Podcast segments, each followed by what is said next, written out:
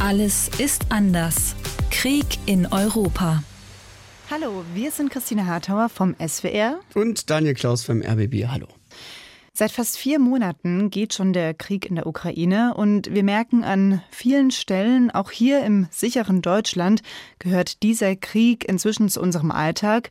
Aber wie sieht es denn inzwischen nach eben vier Monaten bei den Menschen aus, die aus der Ukraine nach Deutschland geflohen sind? Wie sieht Ihr Alltag hier aus? Wir haben mit drei Ukrainern gesprochen, die uns einen Einblick gegeben haben in die schönen Erlebnisse und Begegnungen, die sie schon hatten hier in Deutschland, aber auch in die vielen Hürden, die ein Staat in Deutschland manchmal auch auch total schwer machen für sie. Und die drei, die wollen wir euch erstmal kurz vorstellen. Einmal ist da Vanya, der ist 16, ein großgewachsener, dünner Junge aus Kiew, der seit Monaten äh, ja mich zufragt, wo die ganzen Skateboardparks in Berlin sind, die ich ihm leider überhaupt nicht beantworten kann. Der geht ja schon zur Schule, hat Anschluss gefunden, ähm, er hat ganz viele Freunde ehrlich gesagt, schon und sieht für sich auch eine Perspektive, länger hier in Deutschland zu bleiben. Dann ist da noch Tatjana, die ist 40 und hat in der Ukraine in einer Drogerie gearbeitet. Sie wollte, solange es geht, die Ukraine nicht verlassen, aber als die Raketen 50 Meter auf ihrem Haus eingeschlagen sind. Da haben ihre Nerven es nicht mehr ausgehalten und sie ist mit ihrer kleinen Tochter nach Deutschland gekommen. Für sie war es wichtig, hier im Podcast auf Ukrainisch zu sprechen und das werde ich dann hier übersetzen. Und mit Katharina haben wir gesprochen. Die kommt auch aus Kiew und Katharina, die werde ich äh, übersetzen, die hat Russisch mit uns gesprochen. 32 ist sie und hat auch in der Hauptstadt ein Straßencafé betrieben, eigenes. Da hatte sie Sitzplätze drin und draußen hat sie uns erzählt, vormittags gab es immer Kaffee, abends Drinks und den ganzen Tag lang Sandwiches. Seit dem Kriegsbeginn ist das Café von ihr in Kiew aber zu und sie mit ihrer vierjährigen Tochter Sophia hier in Deutschland. Trotz ihrer vier Jahre aber, muss man sagen, hat ihre Tochter vom Krieg aber scheinbar schon so viel mitbekommen, dass das Kind uns in dieser Folge auch noch ein, zweimal Gänsehaut bereiten wird. Und wir haben noch mit einer vierten Ukrainerin gesprochen, mit Oksana Wychowska. Sie kommt aus der Ukraine, lebt aber schon seit sechs Jahren in Deutschland, in Freiburg. Da ist sie die Vorsitzende der deutsch-ukrainischen Gesellschaft. Und sie hat seit Beginn des Krieges jeden Tag mit Tausenden Geflüchteten zu tun und hilft, wo sie nur kann. Ja, mit diesen vier haben wir also gesprochen und werden heute in dieser Podcast-Folge gemeinsam mit Ihnen und mit euch durchgehen.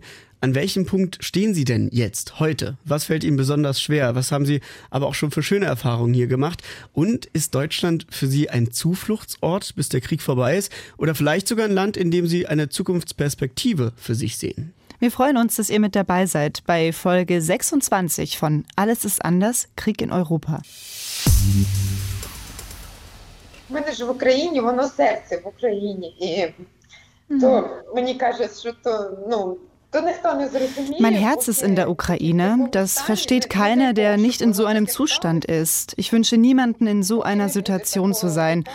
Mein Herz weint nach meiner Familie. Jeden Tag tauschen wir uns aus, wie es uns geht. Aber die Situation ist sehr schwierig. Das sagt Tetjana. Man hört auch, ohne dass man jetzt Ukrainisch versteht, wie schwer ihr das fällt, darüber zu sprechen, wie es ihr gerade geht. Wir wollen jetzt erstmal noch mal kurz zurückspringen und noch mal genau schauen, wie und warum unsere GesprächspartnerInnen überhaupt nach Deutschland gekommen sind. Also Tetjana haben wir ja gerade schon gehört. Die ist mit ihrer dreieinhalb Jahre alten Tochter aus Kiew nach Deutschland geflohen. Ihr Mann ist weiterhin in Kiew. Der darf das Land nicht verlassen, weil wegen des Militärs natürlich. Und auch wenn Tetjana es verhältnismäßig gut in Deutschland erwischt hat, sie ist in Sicherheit, sie hat eine eigene Wohnung mittlerweile, aber Trotzdem hat sie uns erzählt, dass sie eben, wie wir es gerade gehört haben, jeden Tag daran denkt, wieder zurückzukehren, weil einfach ihr Herz sich so danach sehnt. Dass das aber erstmal nicht geht, zurück nach Hause, das wurde dem 16-jährigen Vanya ziemlich früh klar. Äh, warum ausgerechnet nach Deutschland, haben wir ihn gefragt und er meinte, äh, nach diesem Chaos der ersten Tage bei seiner Familie in Kiew war das eigentlich eine ganz bewusste Entscheidung. We think about long term because uh, I understand especially that it won't be like one or two weeks. I would say it's it's can end like okay, sorry for uh, I don't know, try to occupy your country, go away. So hat er uns das erzählt. Uns war schon am Anfang ziemlich klar, Krieg läuft nicht nach dem Motto ab, oh sorry, dass wir euer Land überfallen haben, dann sind wir mal wieder weg, sorry für die Störung. Er wusste, kein Krieg endet in ein, zwei Wochen, hat er uns erzählt. Und deshalb meint er, wir wussten, dass wir länger woanders leben werden.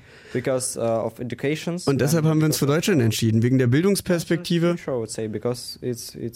perspective country. Ja, und der Zukunftsperspektive, die Deutschland uns bietet. Und Vanya, ja, muss man sagen, ist 16, wie gesagt, ziemlich groß gewachsen, ziemlich dünn. Er trägt immer schwarze Ohrringe äh, und der ist mit seiner Mutter und seiner Schwester bei meinen Eltern untergekommen, was äh, sowieso eine ziemlich lustige Geschichte war, weil die sich kennengelernt haben, als meine Mutter, eine Russin, äh, den dreien in Berlin, weil sie natürlich keine Schilder lesen konnten, auf Russisch erklären musste, wie denn die Parkverbote in Deutschland funktionieren. Also es ist so ziemlich die deutscheste Art, wie du überhaupt jemanden kennenlernen kannst. Gleich mal integriert, oder? ja, die sind seitdem extrem gut integriert.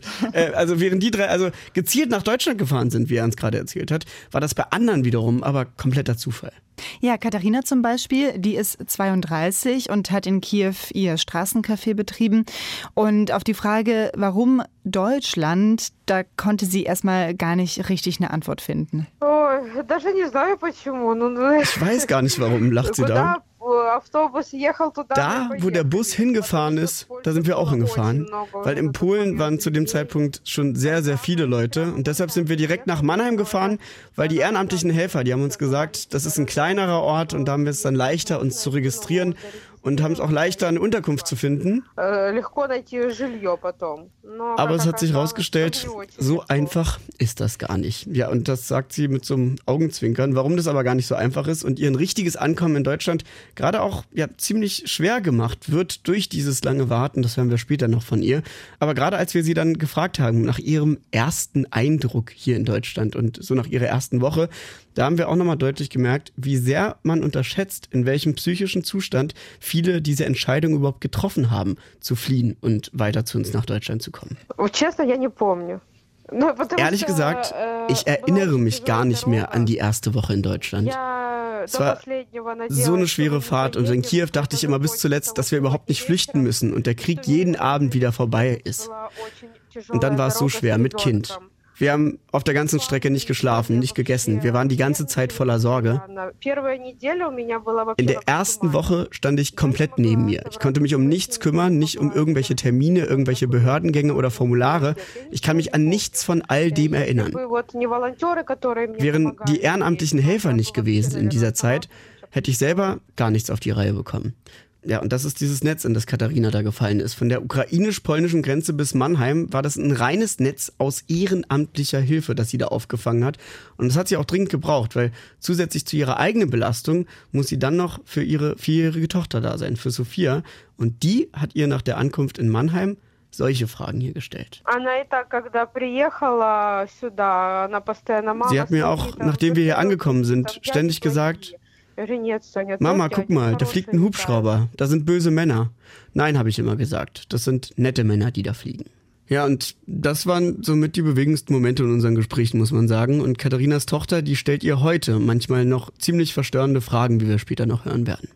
Aber das alles erzählen wir euch nicht einfach, um auf die Tränendrüse zu drücken. Das Schicksal dieser geflüchteten Mütter und ihrer Kinder, das scheint auch den Großteil der Geflüchteten aus der Ukraine abzubilden. Zumindest, wenn man sich mal ganz vorsichtig die wenigen und teilweise geschätzten Zahlen dazu ansieht. Und dazu haben wir mit Petra Bendel gesprochen. Sie ist Politikwissenschaftlerin und leitet an der Uni Erlangen-Nürnberg den Forschungsbereich Migration, Flucht und Integration. Und sie sitzt auch im wissenschaftlichen Beirat des BAMF. Das habt ihr vielleicht schon mal gehört. Das ist das Bundesamt für Migration und Flüchtlinge. Und damit sitzt sie auch an der Quelle zu dem, was Staat und Behörden über die Geflüchteten aus der Ukraine wissen. Ja, und das ist ziemlich wenig, muss man sagen. Und Petra Bendel meinte auch, weil die UkrainerInnen halt ohne Visa einreisen konnten und sich gar nicht zwingend registrieren mussten, wenn sie kein Geld brauchten, ähm, haben wir auch gar nicht richtig belastbare Zahlen, wie viele jetzt tatsächlich eingereist sind nach Deutschland und wie viele vielleicht schon wieder zurück sind. Auf dieser Basis sagt das BAMF auf der Basis von Daten des Ausländerzentralregisters, dass wir etwa 800, 2500 Geflüchtete aus der Ukraine hier haben. Da äh, versucht das BAMF eine Datenbank zu erstellen auf der Basis verschiedener Grundlagen, die aber, wie gesagt, wenig belastbar sind. Und es kann auch sein, dass da Personen doppelt registriert wurden. Also sind schätzungsweise um die 800.000 Geflüchtete aus der Ukraine hier in Deutschland. Da Männer im wehrfähigen Alter zwischen 18 und 60 die Ukraine nicht mehr verlassen dürfen, wie zum Beispiel der Ehemann von Tatjana, sind die meisten Geflüchteten Frauen und mehr als 80 Prozent sind das Frauen und über die Hälfte davon ist auch eben mit Kindern gekommen, so wie eben zum Beispiel Tatjana und Katharina. Und diese ganzen Zahlen hat das Bundesinnenministerium mit kleinen Stichproben Ende März herausgefunden. Aber diese Stichproben, die sehen ja bei uns genauso aus bei unseren ukrainischen Kontakten, haben wir festgestellt. Mhm. Äh, Frauen mit Kindern, die in deutschen Großstädten leben. Und auch das mit den Großstädten, das ist eine Entscheidung, die viele aus ja, ähnlichen Gründen treffen, hat uns Petra Bendel erklärt. Auch auf der Grundlage dieser vom Bundesinnenministerium erhobenen Daten wissen wir, dass äh, sehr viele sich in Großstädten ab 500.000 Einwohnern aufhalten, etwa 42 Prozent. Das ist, wie gesagt, noch immer sind die Daten von Ende März. Davon sehr viele in Berlin, 14 Prozent und dann ähm, 5 Prozent in München und drei in Hamburg, sagen die BMI-Daten. Und der Grund für diesen jetzigen Aufenthaltsort ist meistens, dass sie dort eben Freunde oder Verwandte haben, denn sie haben ja Freizügigkeit und können sich niederlassen, äh, wo sie eben Freunde und Verwandte und Netzwerke haben. Empfehlungen spielen eine wichtige Rolle und auch äh, die Hoffnung, dort Arbeitsmöglichkeiten zu finden. Also erstmal dahin gehen, wo man jemanden kennt und wo man Arbeit finden könnte. Das sind auch genau die Hoffnungen, die auch unsere ukrainischen GesprächspartnerInnen haben. Und die Zeichen, die standen ja auch ganz gut. Also eine aufnahmebereite deutsche Gesellschaft, eine generelle Arbeitserlaubnis für Menschen aus der Ukraine. Aber diese Hoffnungen, die werden auch oft auf die Probe gestellt. Denn statt ihrer beruflichen Qualifikationen ist in den ersten Monaten in Deutschland eher etwas anderes gefragt, nämlich ihre Geduld. Ja, Christine, als wir beide uns unterhalten haben nach unseren Interviews, die wir geführt haben, äh, waren wir ja fast verwundert, wie ähnlich die Geschichten sicher wirklich waren, die uns erzählt wurden. Ja, ja. Es ging immer bei jedem Gespräch um Heimweh, es ging sehr, sehr oft um Kinder und es ging in jedem Gespräch um die deutsche Bürokratie. So ein Klischee, oder? Deutschland ja. Bürokratie. Ja, genau. Wir tun es jetzt schon. Das war echt ein Punkt, da, da, musste man sich irgendwie ein Lachen verkneifen, weil das klingt lustig, aber im Zweifel ist es ja auch eben total verzweifelnd für die Menschen. Mhm. Das war vielleicht auch wirklich der größte, ich sage jetzt mal, Kulturschock, den unsere GesprächspartnerInnen hier in Deutschland erlebt haben. Zum Beispiel der 16-jährige Vanya, der war total überrascht davon, dass wir hier in Deutschland immer Briefe und Post und Papier für alle wichtigen Dinge benutzen? Mm, I don't know about your passports uh, because I don't have so, but uh, ich weiß nicht, wie eure Pässe funktionieren, aber wir haben eine App auf dem Handy mit allen Dokumenten, die man so braucht. Wir machen alles mit dem Handy und ich mag das total. Du musst keine Formulare ausdrucken, ausfüllen, abschicken und warten. Du kannst einfach ein Formular im Internet ausfüllen. It's really for me unexpected that you still use ich habe echt nicht erwartet, dass ihr so oft die Post benutzt und euch so sagt, okay, dann schicke ich einen Brief. Wir benutzen für sowas immer das Internet, also E-Mails. Also ich hatte ehrlich gesagt, auch bis er davon erzählt hat, noch nie was davon gehört, dass es Länder gibt, nee. in denen du Ausweisdokumente auf dem Handy vorzeigen kannst. Das war ein total skurriler Moment. Aber das ist eben jetzt auch nicht nur der junge, hippe, digitale Vanya, der äh, ganz selbstverständlich Behördenformulare am Handy ausfüllt. Katharina, die macht es ganz genauso. Und die kam als erstes auf die total übliche lange Wartezeit bei Amts- oder Arztterminen, als wir sie gefragt haben, was hat dich denn am meisten überrascht in Deutschland? Äh, bei euch wartet man zum Beispiel beim Arzt ein bis zwei Monate auf den Termin. Das hätte ich gar nicht gedacht. Bei uns dauert alles, also von der Anmeldung bis zur Auswertung, höchstens ein, zwei Wochen, meistens wenige Tage. Und wir füllen alles online aus. Hier brauche ich aber erstmal ja, hingehen für einen Termin, hol die Formulare ab, dann einen neuen Termin, um alles zu besprechen. Und wenn ich irgendwas falsch angegeben habe, muss ich nochmal hin. Das kennen wir halt auch ja, alle. Das kennen wir echt. Und jetzt bei diesen ganzen langen Wartezeiten, zum Beispiel beim Warten auf einen Kita-Platz, da geht es ja auch nicht nur um einfach darum, Geduld zu haben. Die beiden Mütter, Katharina und Tatjana, die stellt das auch vor ein ganz grundsätzliches Problem.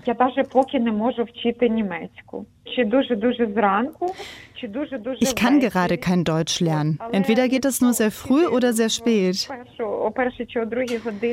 Aber wenn ich erst spät nachts online lerne, bin ich morgens zu müde, um für mein Kind da zu sein.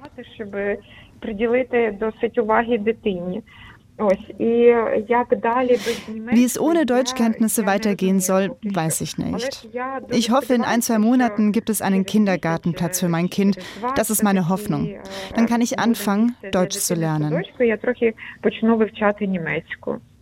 Also Tatjana ist mit ihrer kleinen Tochter, wir haben ja schon gesagt, die ist erst dreieinhalb, ist nach Deutschland gekommen mit ihr. Und im Gegensatz zu Katharina konnte sie mittlerweile aus einem Hotel, wo sie die ersten Monate war, auch vor kurzem in eine Wohnung ziehen. Und jetzt kann sie auch endlich wieder selbst für ihre Tochter kochen. Darüber freut sie sich total. Aber ihr habt es vielleicht auch schon in ihrer Stimme gehört. Sie tritt trotzdem noch auf der Stelle. Und das fällt ihr total schwer.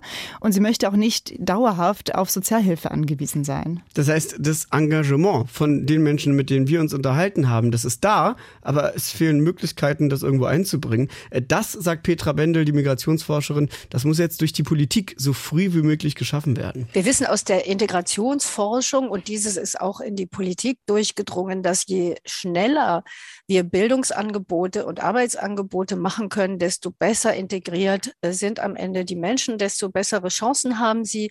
Und da sehe ich auch die Aufgabe der Politik, diese Chancen erstmal anzubieten. Wie sie dann wahrgenommen werden, werden wir sehen. Und da stehen wir bisher noch ganz am Anfang. Denkt man nach dem Gespräch mit Oksana Wiechowska. Sie ist Ukrainerin, lebt seit sechs Jahren in Deutschland und hilft in ihrem Verein Deutsch-Ukrainische Gesellschaft Geflüchteten in Freiburg und im südlichen Schwarzwald. Und wenn sie anfängt aufzuzählen, an welchen Stellen es hakt, dann ist die Liste wirklich lang. Also von fehlenden Sprachkursen, von eben Probleme Arzttermine Termine auszumachen, Probleme mit Dolmetschern oder Dolmetschern zu finden und natürlich auch Fälle, in denen die knapp 370 Euro, die bisher übergangsweise bis zum 1. Juni vom Sozialamt gezahlt wurden, dieses Geld, das ist teilweise noch nicht mal bei den Geflüchteten angekommen. Es gibt viele, viele, viele Frauen, die haben noch keinen Cent bekommen. Zwar äh, seit langem, alles war ordentlich schon äh, ausgefüllt. Bankkonto eröffnen und alles Mögliche, wie gesagt wurde, haben sie gemacht und kein Geld bekommen. Und ich kann mir nicht vorstellen, was passiert wäre, falls hier nicht wir deutsch-ukrainische Gesellschaft wäre und ukrainische einfach Menschen, die hier lange leben und sich freiwillig helfen. Und dann die Deutschen, die Ukrainer aufgenommen haben und dann helfen auch finanziell. Die geben Lebensmittel, die geben das Geld, weil monatelang kriegen Frauen und Kinder kein Geld. Also im Extremfall war es so, dass diese ehrenamtliche Hilfe wirklich Existenzen gesichert hat von ukrainischen Geflüchteten. Aber was wir auch gemerkt haben in den Gesprächen, diese vielen neuen Begegnungen, die da entstanden sind, die haben zum Glück auch zu total schönen Erzählungen geführt. Und die haben uns auch gezeigt, neben diesem ganzen Frust mit den Behörden und der Bürokratie konnten die Menschen aus der Ukraine auch schon Anschluss finden hier in Deutschland. Und da springen wir wieder zum 16-jährigen Vanya. Also für mich wirklich ein super positives Beispiel für dieses Anschlussfinden. Der wohnt halt nicht mal drei Monate jetzt bei meinen Eltern. Aber das ist so verrückt zu sehen. Der geht auf meine alte Schule, wo ich Abitur gemacht habe. Der trifft sich ständig mit Freunden in meinem alten Heimatort und erkundet Berlin den ganzen Tag, wovon er dann abends immer mit großen, strahlenden Augen erzählt. Also der hat sich auf jeden Fall mehr als eingelebt. Das habe ich spätestens gemerkt, als er letztens äh, gegen 14 Uhr an einem Sonntag sehr verschlafen, äh, man könnte vielleicht sogar sagen, leicht verkatert ins Wohnzimmer bei uns geschlurft kam und dann äh, von der Poolparty erzählt hat, auf der er am Vorabend eingeladen war und sich dort eigentlich zuerst gar nicht so richtig wohl gefühlt hat.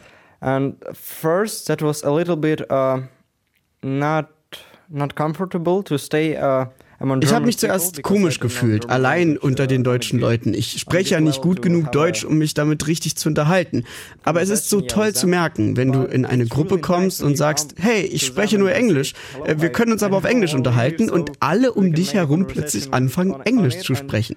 Ich spreche ja nicht so gut, aber alle haben mir zuliebe Englisch geredet. Das war so süß. Und ja, es fühlt sich einfach schön an. Ihr Leute hier, ihr seid wirklich nett und ich bin froh, dass wir uns für Deutschland entschieden haben and friendly, and I'm I'm glad that I choose Germany. Ja, und da ist Vanya auch ein hervorragendes Beispiel dafür, was es auch für einen Unterschied macht, Anschluss endlich gefunden zu haben, integriert zu sein. Obwohl er die deutsche und die ukrainische Schule online gerade gleichzeitig machen muss, äh, was sau viel Arbeit ist, ist er total viel unterwegs, hat Freundinnen und Freunde hier. Mehr soll ich an dieser Stelle, glaube ich, nicht über sein Privatleben äh, verraten, aber er hat eins, auch hier in Berlin, und er ist wirklich total aufgeblüht und das sieht man auch. Ja, für ihn als Teenager ist es natürlich auch einfacher, Leute kennenzulernen. Etwas schwieriger ist das für ein Kind, wie zum Beispiel der Tochter von Tatjana. Die äh, Tochter, die sehnt sich total nach dem Kindergarten, hat aber hier in Deutschland noch keinen Platz. Und wenn Tatjana mit ihrer Tochter auch nur in der Nähe von einem Spielplatz ist, dann merkt sie sofort, wie es ihr Kind zu den anderen Kindern hinzieht. Можна навіть сказати, що сумує. Sie vermisst das so sehr. Wenn sie Kinder auf einem Spielplatz sieht, rennt sie sofort hin und will mit den anderen Kindern spielen. Wenn sie Kinder auf einer Schaukel sieht, dann, dann rennt sie hin, dann will sie unbedingt hin. Und es ist egal, ob sie sich verstehen. Sie verstehen sich in der Kindersprache.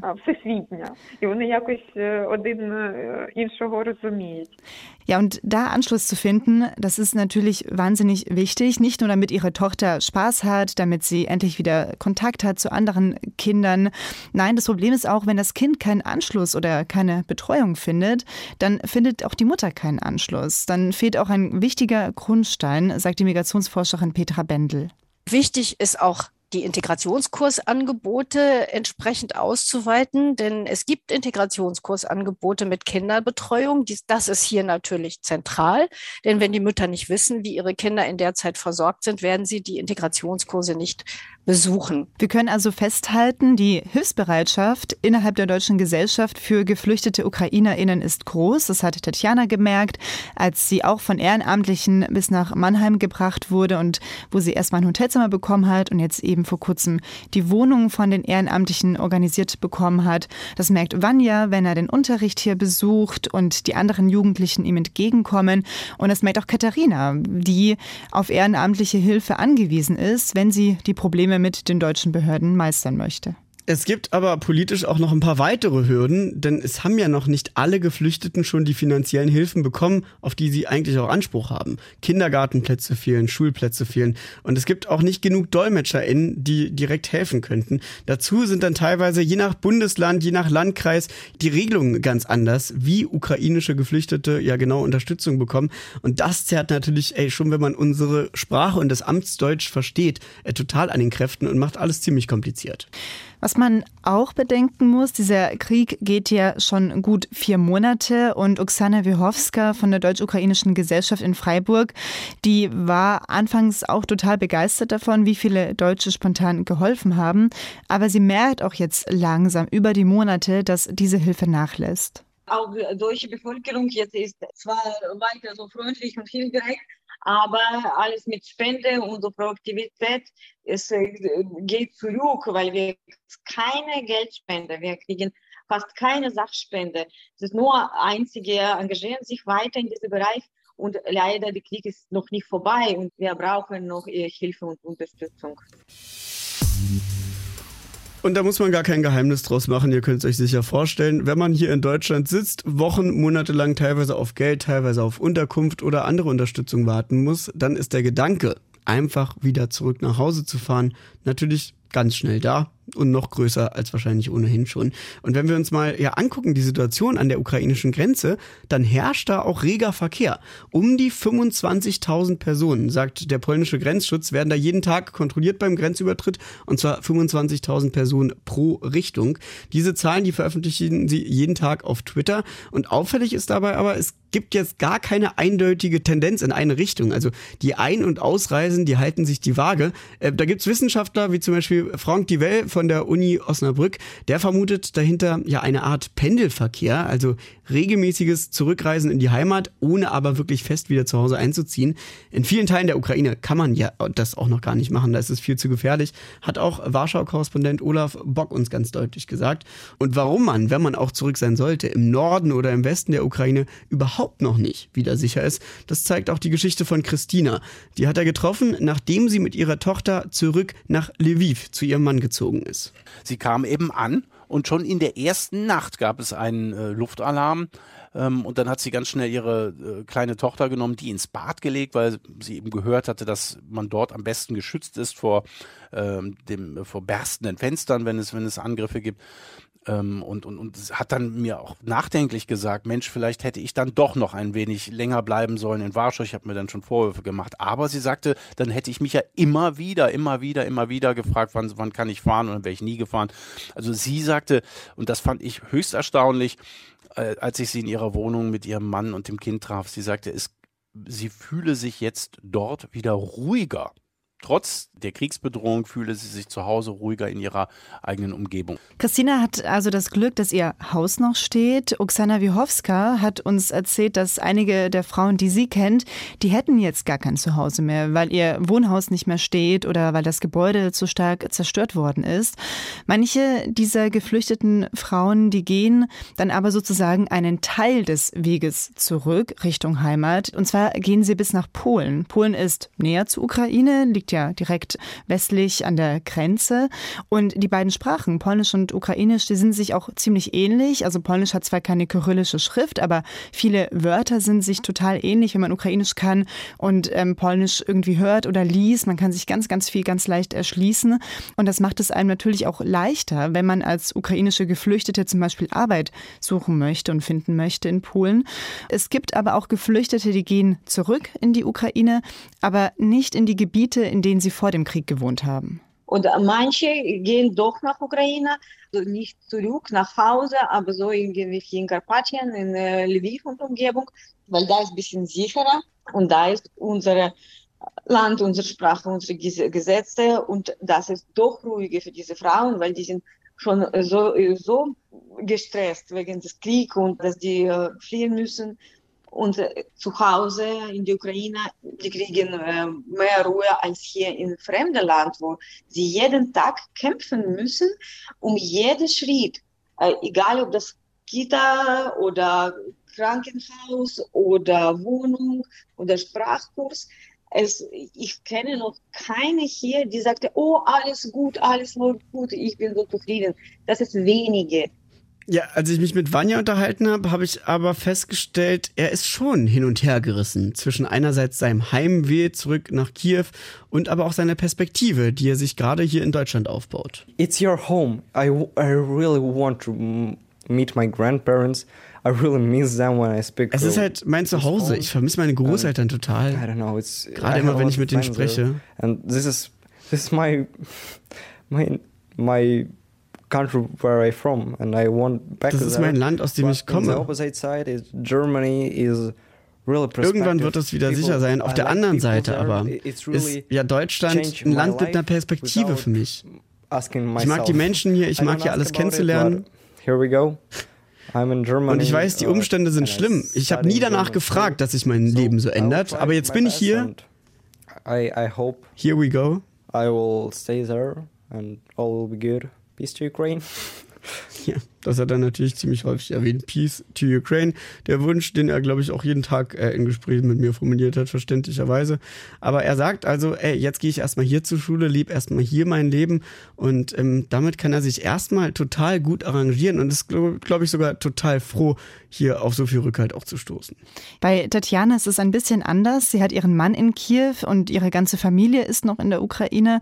Und ihr Mann sagt ja auch, sie solle noch nicht kommen, weil man einfach noch nicht wisse, ob die Lage nicht doch wieder ganz schnell in eine gefährliche kippen kann. Und auch wenn sich die russischen Truppen aus den Vororten von Kiew zurückgezogen haben, gibt es weiterhin Luftalarm und auch noch Raketenangriffe immer wieder. Und gleichzeitig bauen die Ukrainer diese Hauptstadt ihre Hauptstadt wieder auf. Und Tetjana sagt aber für sich, nee, für mich ist es immer noch weiterhin zu unsicher. Так, я знаю, що в Києві відкриваються ресторани, відкривається дуже багато компаній, котрі працюють. Ich weiß, dass in Kiew die Restaurants öffnen, die Firmen öffnen. Aber es ist immer noch nicht sicher. Es ist einfach nicht sicher. Niemand weiß, was am nächsten Tag passiert. Ich will jeden Tag zurück. Ich sage das ganz ehrlich. Der Schmerz zerschneidet mir das Herz. Also ich, mir tut es total weh, wenn ich das höre, wie Tetjana sich danach sehnt, wieder in die Ukraine reisen zu können. Sie hat auch erzählt, dass sie von zurückgekehrten Verwandten weiß, dass sie weiterhin einen Notfallkoffer haben, in dem sie einfach ihre Sachen drin lassen, weil es einfach immer noch zu gefährlich bleibt. Ja, Katharina, die befindet sich in einer ganz ähnlichen Situation. Die möchte so schnell wie möglich wieder zurück mit ihrer Tochter. Aber auch ihr Mann sagt, nein, mach das bitte noch nicht, das ist zu gefährlich. Wir wissen nicht, was hier ja um die Ecke geflogen kommen kann. So hat sie mir das ungefähr erzählt, jeden Tag. Und dann gibt es aber noch, das darf man nicht vergessen, einen weiteren Grund, der ziemlich auf der Hand liegt, warum es jetzt noch viel zu früh ist, zurück nach Kiew zu gehen. Warum sollte ich das tun? Das ist doch für die Psyche meines Kindes auch nicht gerade gut. Die Sirenenalarme in der ganzen Ukraine, dass wir uns ständig verstecken müssen in Bunkern. Warum sollte man Kindern das antun? Deshalb reden wir hier auch gar nicht über den Krieg vor ihr. Sie hat es inzwischen auch schon fast vergessen. Wobei, letztens hat sie mich gefragt, Mama, wenn wir zurück nach Kiew fahren, schießen die dann auf uns? Nein, habe ich ihr gesagt. Wenn wir zurückfahren, dann schießen die nicht mehr auf uns. Äh, ich höre das jetzt wahrscheinlich zum 30. Mal, aber kriege immer noch Gänsehaut. Ich auch. Wie ihr wahrscheinlich ich auch. auch Gänsehaut, ja. Weil das sollte einfach kein Kind auf der Welt jemals seine Mutter fragen müssen. Aber das ist die Frage, die ja sie auch noch heute von, von ihrer Tochter gestellt bekommt. Oksana Wiechowska von der Deutsch-Ukrainischen Gesellschaft, die beobachtet das auch, dass die Pläne der Frauen auch von ihren Kindern abhängen. Sie hat erzählt, manche würden testweise in die Ukraine zurückkehren und einfach erstmal schauen, wie ihr Kind dort zurechtkommt. Und die Kinder, die verstehen diesen Krieg natürlich auch nicht auf die Art, wie es Erwachsene tun. Und die stecken vieles auch nicht so einfach weg weil Kinder sind echt stark betroffen. Die haben so Angst gegen irgendwelche, äh, weiß nicht, Luftballon, äh, wenn es äh, so kaputt geht und dann Kinder weinen. Deswegen äh, Frauen sagen, okay, ich bin bereit nach Hause zu kommen, aber ich weiß nicht, wie reagiert mein Kind. Deswegen manche sagen, wir fahren vor ein paar Wochen nach Hause, bleiben da und schauen, wie es ist für Kind. Falls wird alles gut, wir bleiben da. Falls Kind schon wieder Stress kriegt, dann kommen wir zurück nach Deutschland. Also das große Problem ist, niemand weiß, wie der Krieg weitergeht. Niemand weiß, wie lange er andauert und auch wie weit die russischen Raketen schießen. Also ich habe das vor kurzem auch erst bei meiner Familie erlebt. Meine Oma, die wohnt im Westen der Ukraine, also in relativer Sicherheit. Mhm. Und ungefähr 60 Kilometer von ihrer Stadt entfernt ist in einer wirklich viel kleineren Stadt, sind da Raketen eingeschlagen. Und die haben russische Truppen aus dem Schwarzen Meer abgeschossen. Also man muss sich auch einfach mal diese Strecke vorstellen. Ich, ich kann das irgendwie nicht glauben.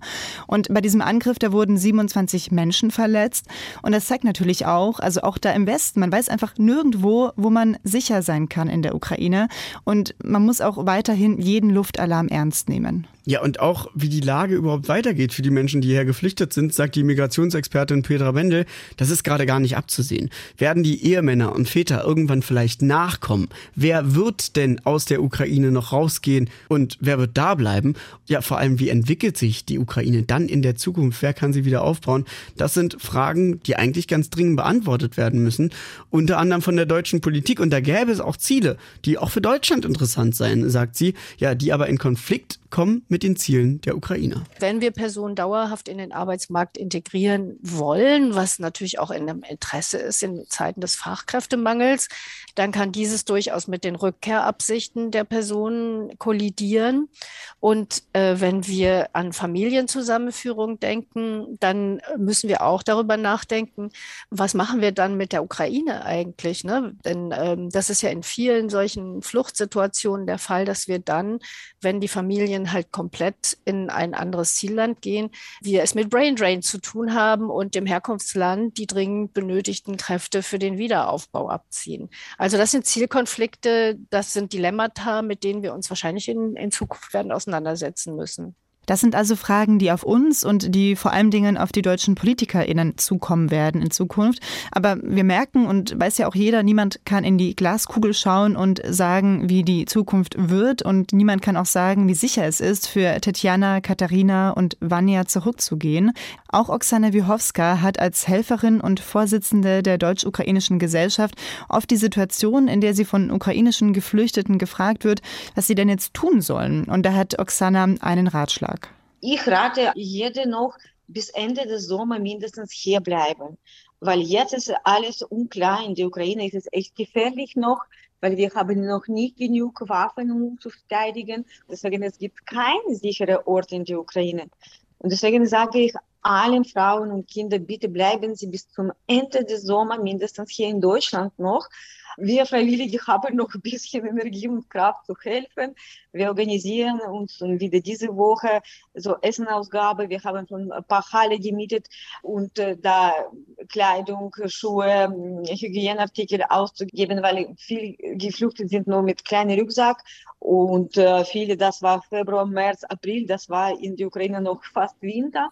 Sie haben keine Sommerkleidung, Sommerschuhe und deswegen, die brauchen das. Und wir helfen, wir helfen gerne. Wir, wir sind natürlich keine Zauberer und Zauberinnen, aber überall, wo wir helfen können, machen wir das. Deswegen ist es nicht unbedingt notwendig, jetzt äh, nach Ukraine zurückzukehren. Und damit sind wir am Ende der Folge 26 von Alles ist anders, Krieg in Europa. Nach vier Monaten Krieg in der Ukraine. Krieg, der unser aller Leben, vor allem aber das Leben der UkrainerInnen, die wir hier gehört haben, verändert hat. Hoffentlich nicht für immer, aber ganz sicher für lange Zeit. Wenn ihr Feedback, Themenvorschläge oder Fragen habt, dann schreibt uns gerne eine E-Mail an allesistanders.wdr.de. Danke fürs Zuhören und bis zur nächsten Folge. Ciao. Tschüss. Alles ist anders. Produziert für die ARD von RBB, SWR und WDR. Alle Folgen und weitere Podcasts gibt's in der ARD Audiothek.